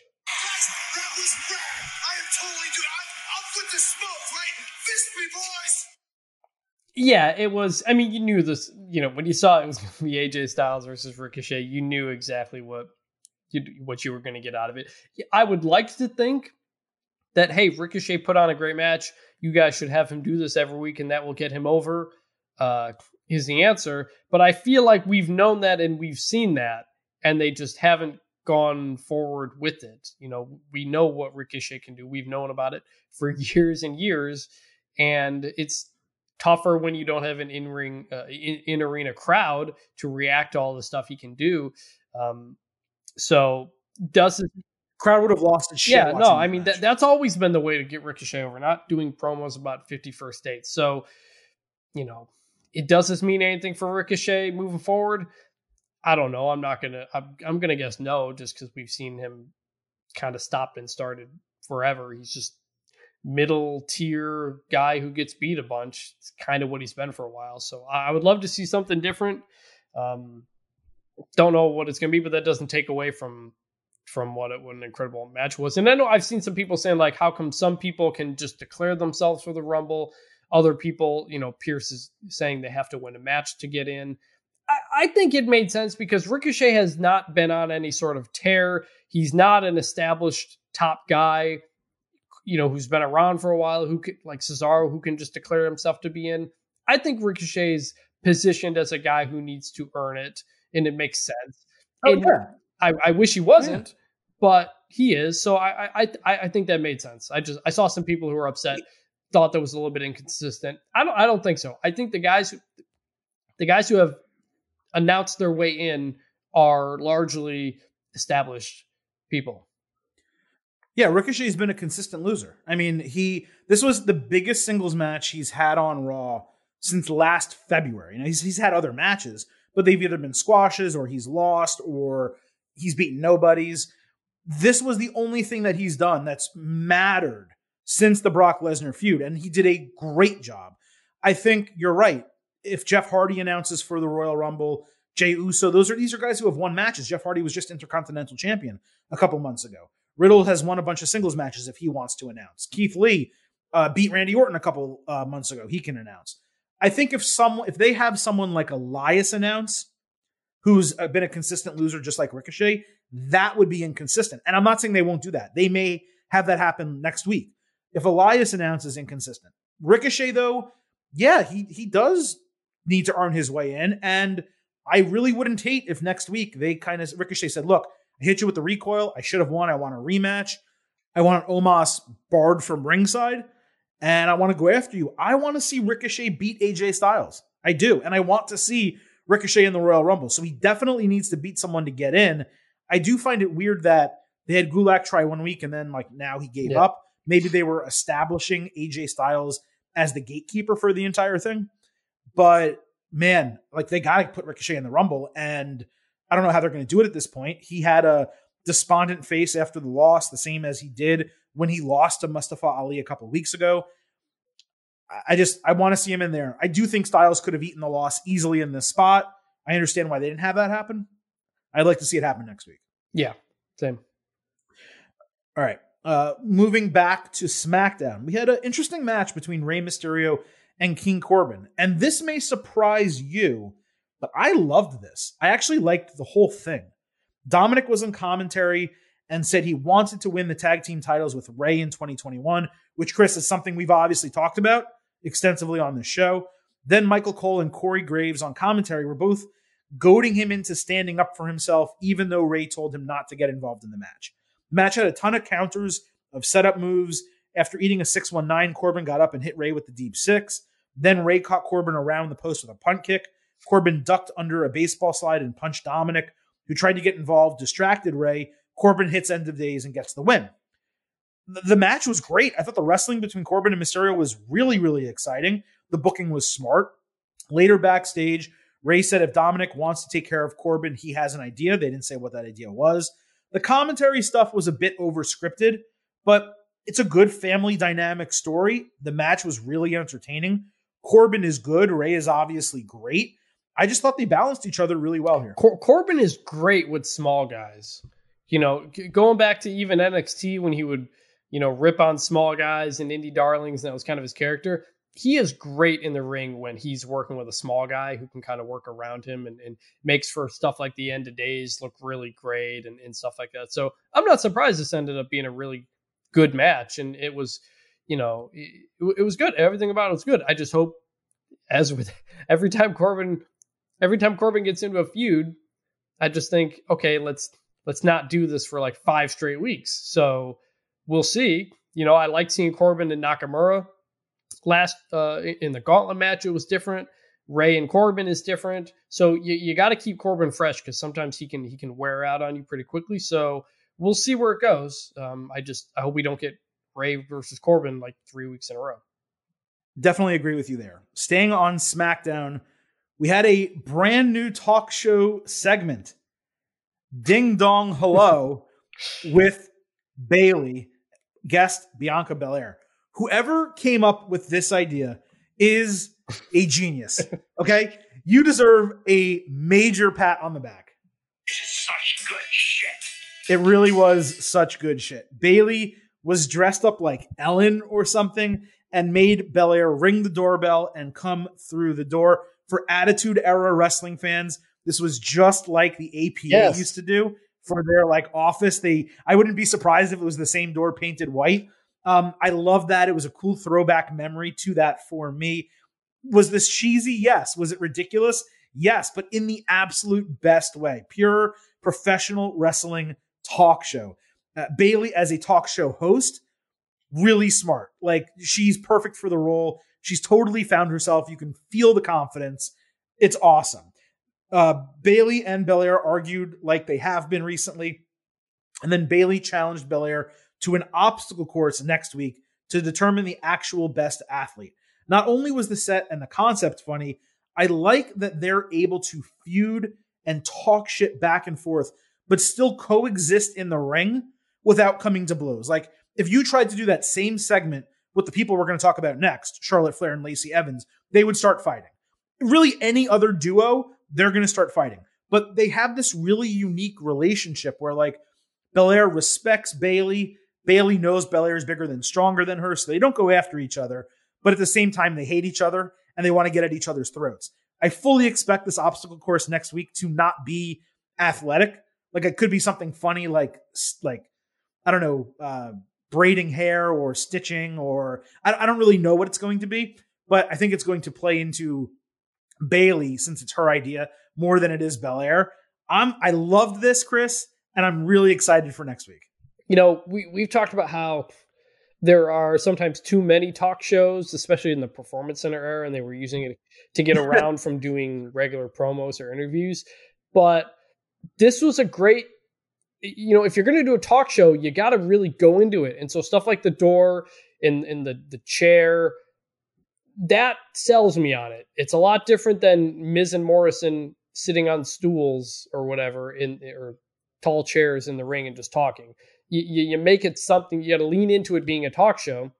And Bayley did that, and it was great. And like you said, the fact that they didn't go to blows, not every feud has to be a blood feud. You know, it, it, it can just be a competition feud and considering these are two characters who are all about their confidence and pretending like that they don't lose their cool they're above it you know they think they're you know cooler than the other person it made sense for the way they played off of each other here. Bianca belair's facial reactions to everything Bayley was saying was amazing. You could create a million memes out of those things. Uh, this was just a really fun well done segment and now i know Bayley is is going to uh, buy up all the turtlenecks it sounds like. So I hope they keep this going. Um, it's fun. I hope they keep. I hope they keep it too, and I hope it's not yeah, weekly. Sure. Like this should be a once a month segment. Like we get too many dirt sheets for a time. We were getting too many MVP lounges. This should be special, either when her character needs it or when you need it to push along another different type of storyline. But it was it was hysterical. Um, the the the graphics, the, the music, the, whoever is responsible, you nailed this. Congratulations. Awesome. Uh, on Raw, we'll, we'll, let's talk women. There's there's a lot more women segments to talk about. Uh, Charlotte Flair defeats Peyton Royce. Lacey Evans wouldn't let Ric Flair talk backstage and refused to address their relationship other than to say she's learning from the dirtiest player in the game. She really talked Flair up and inflated his ego, which he sold well, considering Charlotte's been talking down to him for so long. Uh, Peyton Royce attacked Charlotte from behind before their match. Flair's music hit, and he walked in with Evans wearing his robe. Then they go to commercial break. They come back and they're gone, which I didn't understand why they would do that. Uh, Flair got aggressive, took out a knee, locked in the figure eight for the submission win. Then she kept it locked in after as a message to Evans. This was more storyline continuation than anything for me. I didn't find it particularly interesting, and it made no sense, like I said, that Flair and Evans came and then left. Charlotte cut a promo later basically saying Evans could never be Charlotte no matter how hard she tried, which I guess makes sense considering the similar looks and all that. But it's just weird that like this storyline exists and Asuka and um, Alexa Bliss exist almost in different universes, despite them being tag team champions. And we'll talk about in a minute. Actually, we'll talk about next why I think that was again this one of the stupidest decisions that they ever made, just to put a title on Charlotte Flair. But this proves that they should have nothing to do with the titles right now. Charlotte and Evans, the feud is totally fine, but there's no harm in that existing outside of a title picture. So just let it exist and let Charlotte do something else away from the title. So it's a fine feud. I don't think they added to it that much this week. Yeah, it's I don't did you see I don't know if it was last week or a couple weeks ago where Charlotte basically went on a little bit of a thing on Twitter about people who were complaining that she's kind of a, a champion or getting pushed or whatever. And, and she, yeah so she basically said you know you know when you're as good as me you're going to be in a lot of championship storylines you're going to have belts. But at the same time I spent the rest of this year getting people over. So basically, you know, it was kind of her responding to the idea that she used to be getting booked like Roman Reigns is getting booked. And and so I think that's kind of where I look at this feud. And that is is it a weird feud with not a ton going on? Yeah. But this is basically Charlotte in a mid-card feud. You know, it, it's this is not a Charlotte going for the championship feud. So if you look at it in that context, it's well, she's already yeah, champion. Well, well, that's, well, that's, that's, the problem. That's, what I'm going to get into. If you just look at it as this is just Charlotte doing a kind of a side mid card type feud on her own, it, it's fine for what it is. It's just weird that she's a tag team champion while she's doing this. And considering what happened with Asuka and Bliss, it just further highlights how completely unnecessary it was for them to put the tag team titles on them. Um, because because if, if Charlotte didn't have a belt on her, I feel like there'd be a lot less heat kind of going her way over all of this. So, yeah, it's it's the context of just the feud itself. It's fine. It's repetitive.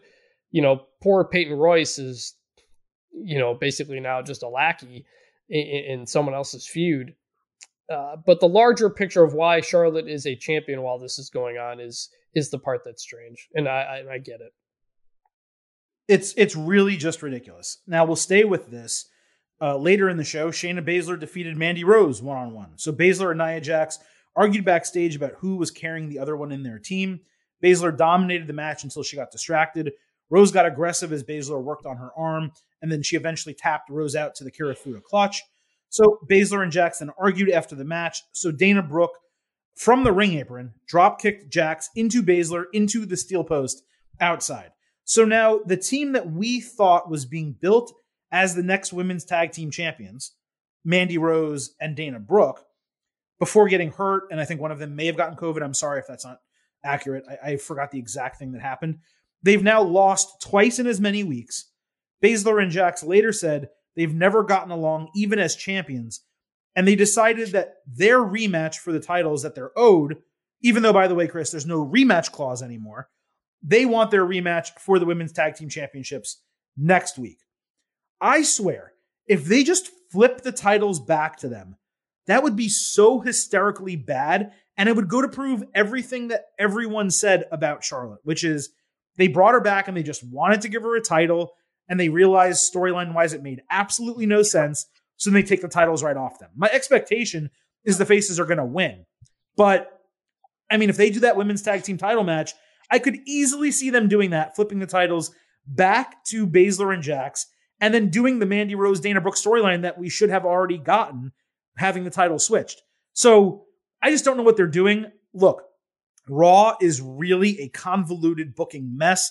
It's a terribly managed show. The storylines mostly are garbage or nonsensical. And I think this is just the paradigm of that. Everything that's happened with the women's tag team titles recently. Yeah. And you can tell for a few weeks now they haven't really known what they're doing with it. I, I, I want to go back. So, did Lana legit get injured? Because I, I, No, I thought I think saw on her Instagram or something somewhere that she had a she had a boot on her ankle, and maybe she was selling it for kayfabe. I thought, but it, but it was I think she was. I think she was selling it, but I could totally be wrong. She was wearing a boot on it. Yeah, yeah, yeah. Here I'm, Yeah. I'm looking at it right now. You know, it's it was on New Year's Eve. It says "Piss off 2020, Happy New Year," and it's her wearing an ankle boot. So, if that's the or a leg boot, basically. So, if I'll say this, if she did legitimately get injured and they had to write her off of that and decided to throw Charlotte in to replace her, and that's why they did it, okay. But that you still didn't need to make them the champions. You should you could have kept the t- titles on other people. Imagine if if, if and Nia still had the titles and they were feuding with the Riot Squad, they were feuding with um uh, uh the Sexy Muscle Friends, and they they'd have their own stuff going on. And maybe it's not maybe it's not the best, but it would make sense in the context of what they're doing. The whole women's tag team thing is a mess because you have two you have a group of tag team champions who are not tag team wrestlers and are largely not together ever, and it's just kind of hangs over kind of how ridiculous this all is. So, you know, I you know, you, you said if they switch the titles back next week, it would it would it would be bad and highlight the issues that they've had. Yeah, but it'll be moving them forward. So honestly, I hope that's what happens. Oh, I, I hope they do it also. I want to clarify uh, what you're saying. I agree. I want them to do it, but it shows how bad and improperly booked this whole thing has Yes. been. That they just wanted to give Charlotte a title, so they just go went ahead and did that. What they should have had is Charlotte lose that match for her Yeah. team and had the heels retain Yep. the titles. All right, staying with the women, uh, Sasha Banks over on SmackDown confronted Carmella, who was talking shit, and said she'd give her a title match as long as she first got to fight Reginald one on one, which I guess is happening next week on SmackDown. I, I was fine with it. Uh, I'm pissed still that the women's champion has basically been forgotten about on SmackDown. I mean, I know they have the feud, but Sasha Banks, women's champion, one of the most popular women in the company, just not really on TV the last couple of weeks. I think she's been on the show a total of 30 seconds combined. Put her in matches, have her beat jobbers, like just get her doing things. She's your champion. And she's been, ever since she's won the title and defended the title and finished the Bayley feud, she's almost just been relegated to like third tier behind Reigns and behind the Intercontinental title. I don't mind the IC title getting prestigious and Biggie getting time, but Sasha Banks is your most popular women's champion right now. I want to see her more. Yeah, it's very weird. I, I don't know if if uh, Sasha's doing any other acting things that are taking up time. It doesn't seem though because she's there largely, you know, at SmackDown, just not doing anything. The Carmella feud has just kind of not been not been interesting. Maybe maybe the Reginald thing will be be interesting. Um, we'll see, but yeah, it, it's weird. It's it's like you said, it's kind of like a third tier type of story, and this is why they always say, you know, the title doesn't make you, you make the title. And and right now, just kind of what's going on with Sasha Banks is just not all that interesting. There's not much really else to say.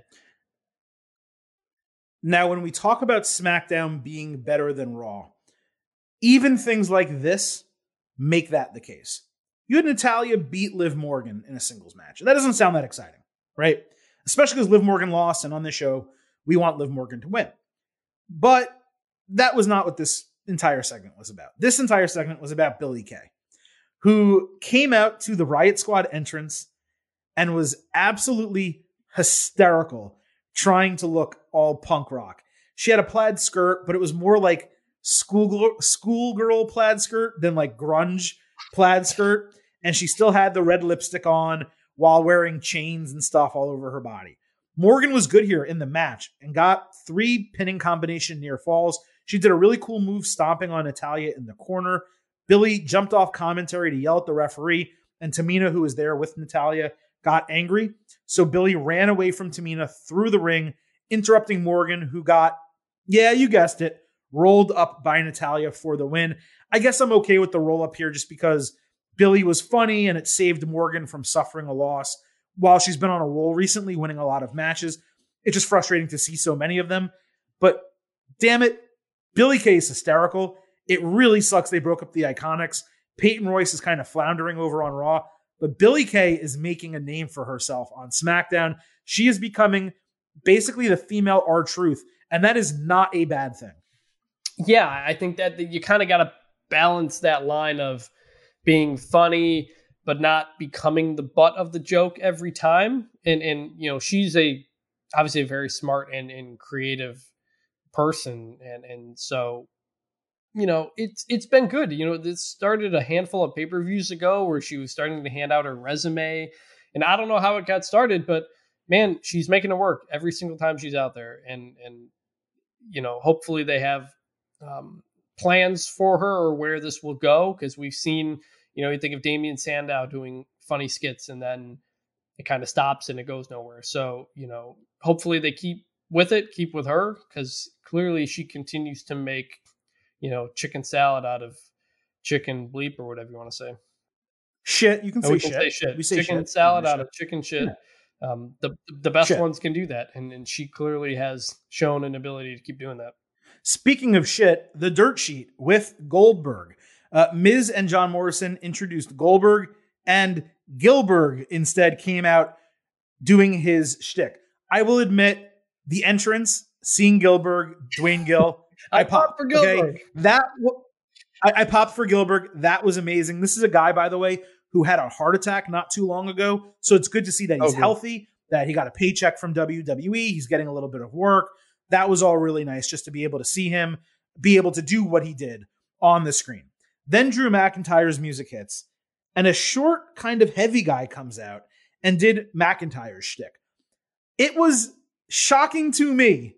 David Krumholtz from Elf, the movie from Harold and Kumar. Uh, he was on that HBO show, The Deuce, recently, and other comedies. I'm not 100% sure that it was him. I'm like 99.9% sure that this legitimate actor who has like a real IMDb I do resume. not think that was him. I do. I think it was him. I'm pretty sure he was on Raw last night. Unfortunately, Oh, Wait, this whole wait, thing wait. sucked. It was it was him. You're right. I I, didn't it think him. it was live. I saw people saying it. No, yeah, he posted it on Instagram. It really was him. Holy crap! oh, Yeah, he did. he That's did. hysterical. This is this is a re- like this guy's a real Yeah. actor. This is no bullshit, and he just was the fake Drew McIntyre and made fun of himself. And his ass crack was showing. His big stomach was out. He's bald now. I- I just I couldn't believe that it was actually him. So even though that happened, and even though Gillberg was in this segment, unfortunately, this was a total piece of shit. It was unfunny. Miz said he'd win the title at Royal Rumble. McIntyre then later taped a promo saying, uh, "You know what? I'll pause on there. Let's just talk about this segment. We'll talk about McIntyre in a minute." Uh, I didn't find it funny, but I, did I pop for those two things? Yeah, I did. It was weird. Yeah, This is really you, weird. know. You know. Here what else? Here's what I'll say about the segment, and that is the the con the content itself not great. Sure, I popped for Gillberg. Thought it was funny as the actor. Maybe that maybe that's all you need. You know, it wasn't going to advance the story any large way. I guess other other than to say what Miz is saying, and we'll get to that in a second. But I liked that this segment stood on its own and it didn't end with the face coming up and beating up the heel because we've seen so many times when someone will make fun of somebody that the face has to come out chase them off and stand tall at the end and the heel never gets to do their spoof make fun of somebody and it just gets to stand on its own and for some reason that just it stood out to me that it just it ended Miz they did their bit and then that was it and and so you you could say they got the upper hand in the story or whatever I think that was important because I'm so used to, you know, the the face can never look stupid, can never look bad, and they always have to come out and do something. So the fact that we didn't get that, I kind of like that. It just it stood out to me. I'll agree with that, but that doesn't make the sense. No, no, no. It's just Like, it's something. It- it- there were there were three positives that we mentioned, like Duane Gill actually seeing David Krumholtz on Raw, and yes, the, the way that it ended without a face interfering or without you know an interruption. I agree, all those things are positives, but yet somehow, still with all of that, I thought it was a piece of garbage. Yeah, I mean, whatever. I, I thought Krumholtz was kind of funny. You know, I don't know. I don't know. I guess. I guess just. I mean, like, what do you think they're trying to get across? I don't. I, I- I don't think they're trying to get across that it's hilarious, drop dead funny, or incredibly insulting. It just wasn't. It just- I don't know. It just wasn't. It didn't do anything. I, for I me. Like, giggled. I guess I, I giggled during it, and maybe that's all it was supposed to do. I don't know. they're just really Miz and Morrison are really hit and miss. Yeah. Recently, they've Yeah. been hitting, which is good. But if I was categorizing between those two, for me, this I would say is a miss. We'll stay with Raw. We had a six man tag Well, team match. actually, Hurt well, business. Before we go back to that, I mean, d- is it notable? Do you think that it ended with Miz saying basically he's going to be in the mix here because he's Money in the Bank? He's kind of de- like like with the last one, he's declaring his intentions to kind of be involved in the match. I don't particularly think it's notable just because he's been saying it for the last like three months, like uh, with the AJ Styles match and with this one. He he is not letting us forget that he is part of the mix. But and we'll talk about it because I did forget. I'm actually glad you stopped me because I did mean talk about Drew McIntyre before we moved on. Drew McIntyre ca- taped a promo later saying he's still asymptomatic from COVID 19, ready to go for the Royal Rumble, and he'll be back on Raw next week. So we do know that we're getting Drew McIntyre and Goldberg, which we're not necessarily looking forward to.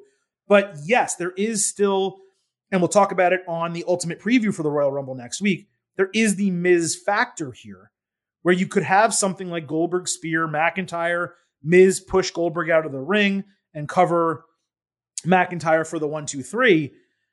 But man, I just I- feel like taking the title off McIntyre and having either Goldberg or Miz be the one to do it, it just kind of sullies McIntyre to me a little bit. The strength and all the greatness that they've built up with him, for him to lose the title to one of those two guys, the, the, the right thing to do was for him to lose it to Orton and have Orton go on a lar- long run and have McIntyre do something else. But that's not yeah, what they did. I, I like when I talk about thinking what that segment was was meant to do. To me, it was largely to at the end establish that Miz is going to be floating around it. I don't think Miz will win the match. Maybe he'll get involved, take a spear or something. But um, I, I think that was notable coming out of it.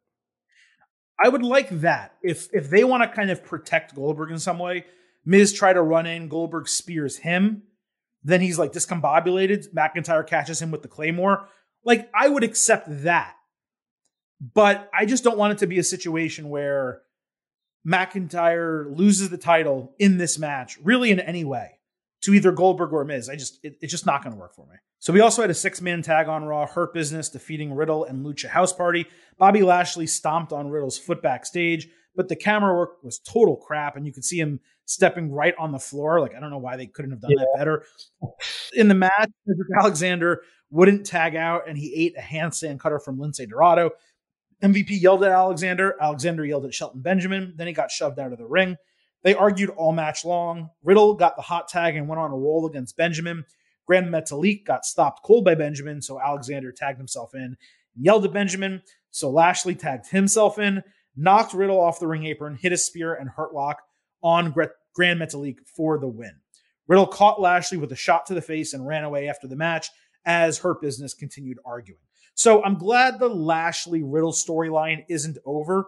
But again, just as with Biggie, just as with the Hurt Business and New Day, I dislike that they had a title match already as they now prepare to have another one. Riddle needs to take the title off Lashley, and I hope it happens at the Royal Rumble. This was not a standout match for me, and it feels far too early for them to be teasing dissension of this level and a potential breakup of the Hurt Business.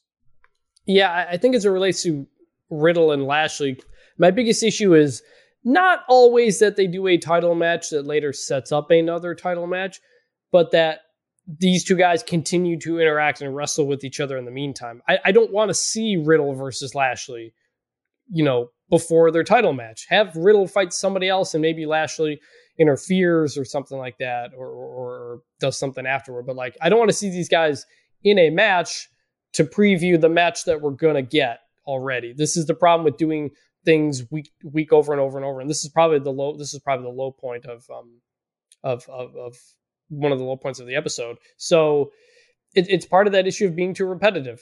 I, I think Riddle Lashley was good when we had the title match. I'm I'm fine with them getting a future title match, but I don't want to see them continue to wrestle leading up to that match. Exactly. Yep. And it's just something that WWE repeats over and over. Now, to to their credit, to be fair, they have stayed away largely from six, eight man tag team matches for the majority, I would say, of the last year of the pandemic. They've only really started doing them again recently. And the ones that they've done recently on both shows, Raw and SmackDown, have actually been good. This is the first one that we've had in a long time that was not good. Mm-hmm. It just flow. It was all about the hurt business. And again, my issue with them is just I understand that Alexander's getting an ego, and that's the storyline they're going with. And I'm okay with that but it just feels like it's happening way too soon. Like they just won the titles. You can't split them up. If you split them up, they these guys have nothing to do. Like they're not going to put Sander in, in, in a United right. States Championship feud. They're just not. It, it, it also doesn't need to happen every week you know we don't need to have we don't need to be telegraphing this every single time. Maybe from time to time alexander gets a little too you know high on himself. Not every single week but you know they could do something where you know there, there were times when we thought the shield was going to break up you know multiple times and they got past it. So yeah i, I don't want them to break up the hurt business because i don't know what a lot of these guys are going to do. All of these guys in the hurt business are better for being in this faction. So please do not break them up anytime soon.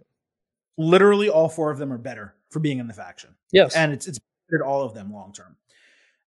Uh, the Street Profits on SmackDown, they're staying confident. Angelo Dawkins was wearing all black. Montez Ford was dressed up and put over them being champions for 312 days, saying they don't regret putting the titles on the line last week. They cut a really good promo together. I thought it was nice.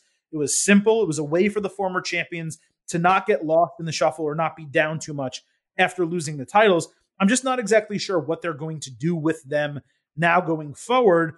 Could they get a rematch? Sure, but it does feel like they need to move on without the titles for a while. Yeah, yeah. They, they I, I don't want to see them go right back into this. We've seen Dirty Dawgs and and Street Profits so many times. So let's try something different. You know, and th- I think this was a step forward. Um, we just kind of got to see where it goes now. Back on Raw, we had Mace defeat Xavier Woods one on one. Mustafa Ali cut a great promo on Kofi Kingston. It was originally on Twitter, but WWE actually cut a clip and put it on television. They did miss the best part of it, where Ali said, I want to break you like you broke me. Hey, look, at least they took good social content for once and put it on TV. But I do suggest you head on over to the, our Twitter account at Getting Overcast where I did tweet the entire video. It's one of the newest tweets. So go and you can listen to it for yourself. And right before we taped the show, Kofi Kingston cut a promo from his house, two minutes long, and answered Mustafa Ali. Also great from Kofi. So go listen to those at the end of this show. Uh, as, well, one one other thing, a lot of like between that and between talking smack, a lot of these best promos are things that are outside of the normal WWE setup. You know, Mustafa Ali cuts that promo in the dugout at the baseball stadium. We forget that they're at a baseball stadium. Use this entire environment to do interesting, fun, and, and different things. You know, when Miz and Morrison got the briefcase back, they were sitting in a, a stairwell on, on, the concourse. Like you have this whole stadium here, you can do other things. So it, what part of that promo was just like, oh, he's kind of in a different spot than sitting in that back ring. You know, they have backstage where everything looks the same. It's it's a it's always been a big problem with WWE the last several years and everything looks the exact same.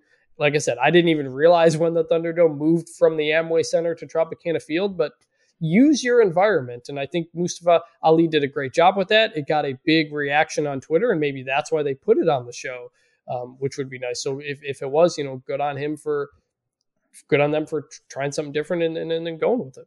What they should actually do is they should have all of Retribution use one of those dugouts as like their area because yeah. they don't want to be in the locker room associating with other people. Sure. So therefore they just stay there. They're outcasts and you know, so on and so forth. Like you're 100% right. It was different. It looked good.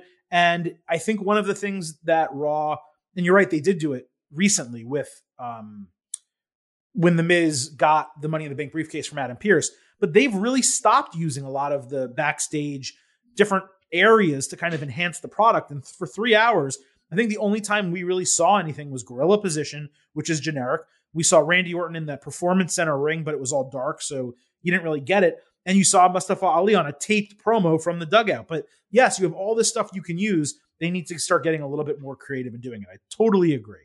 As far as the match goes, Mace dominated most of it. Woods socked Ali during the match. So he got pissed, used retribution to distract Woods. So Mace could actually kind of botch a tilting slam finisher for the win. I think Ali is pretty clearly setting up a program with Kingston. If they can end that, I know this is a big ask, all right? But if they can end that at WrestleMania in a singles match, it's a two night show. So you have a lot of space on that card. You should. If they can get Ali versus Kingston at WrestleMania, Ali getting the WrestleMania opportunity that Kingston quote unquote cost him two years ago, I would be all the way in for that.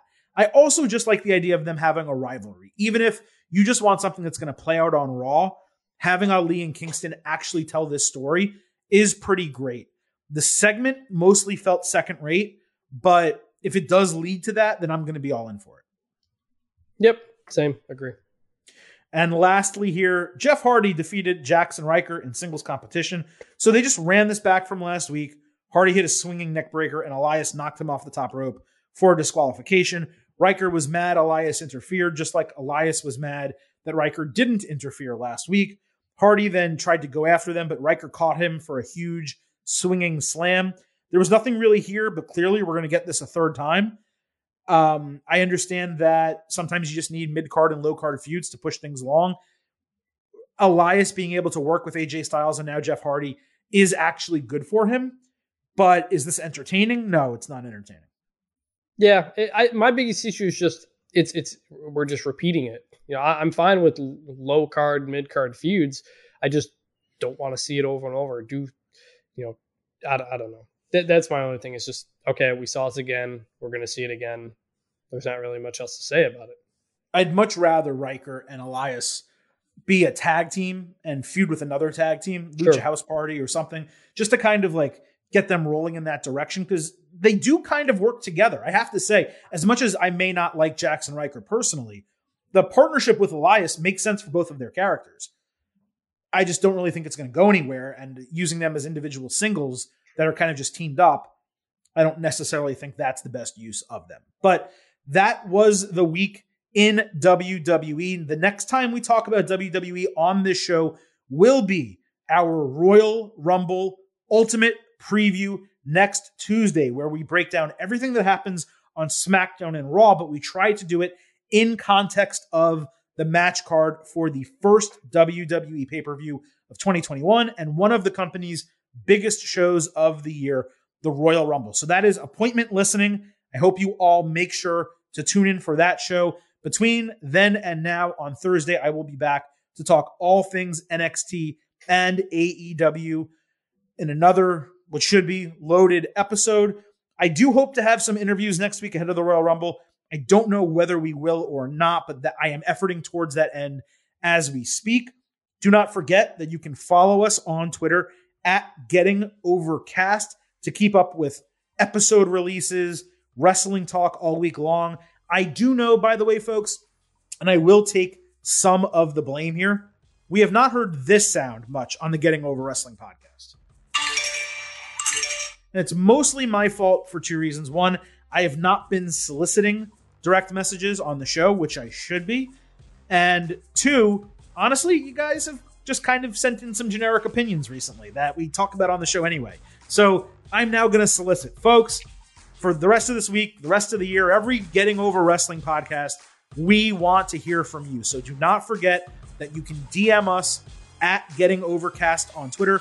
You can also tweet us there, or you can even email us if you want, gettingoverpod at gmail.com. Send in questions for the show.